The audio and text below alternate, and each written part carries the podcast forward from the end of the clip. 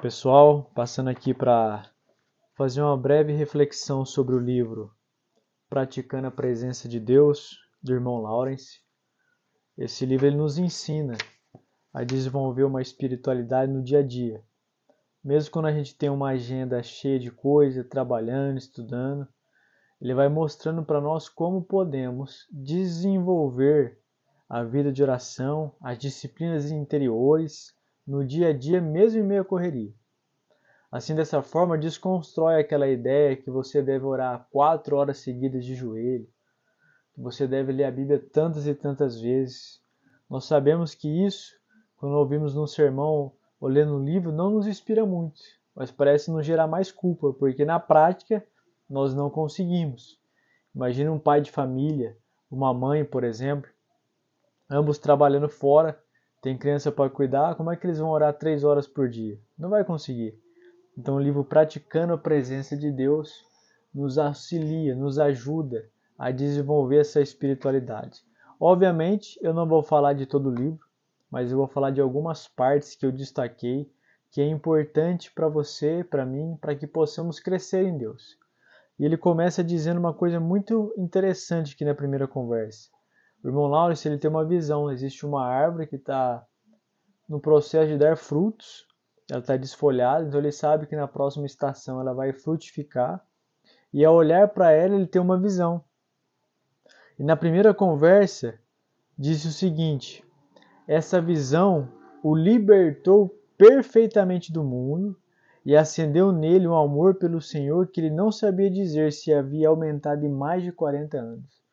Então, a partir dessa experiência mística que ele teve, dessa visão, o coração foi despertado, ou seja, ele sai de uma condição de um cristão comum para se tornar um cristão extraordinário, praticando as disciplinas espirituais no dia a dia e em todo o tempo.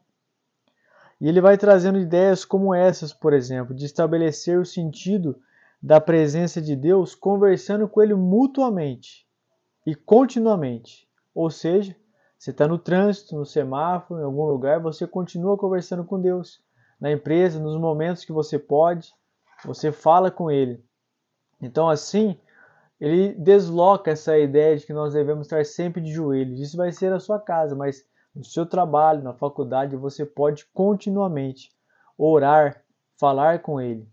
Por isso a ideia de praticar a presença de Deus, porque todos os dias você vai conseguir falar com ele e viver essa espiritualidade. Onde? Tanto naquilo que se refere às coisas temporais, profanas, eu não gosto disso, mas para a gente entender, quanto às coisas espirituais. Ou seja, como eu já disse, o trabalho, aquele momento que você está sós com Deus na sua casa, no culto público. Então, pensando nesses dois lugares, né? eu não gosto disso. O ambiente secular, você pode desenvolver a presença de Deus ali orando. Você pode ter pequenos momentos para ler um texto bíblico e meditar nesse texto durante o dia, ou o tempo que você puder, daí você lê outro. Depois você vai ter aquele momento na sua casa, sempre que possível, a desenvolver essa espiritualidade de uma maneira mais plena. O fato é que o livro Praticando a Presença de Deus nos ajuda a viver uma espiritualidade que seja consistente e diária sem passarmos por esses entraves das impossibilidades que a gente lê nos livros de história. Óbvio, se você tem a possibilidade de orar 10 horas por dia e ler a Bíblia todo o tempo, excelente. Mas essas reflexões são para mim e para você que não temos tempo suficiente, mas mesmo assim podemos desenvolver essa espiritualidade no dia a dia. E é sobre isso que esse livro trata.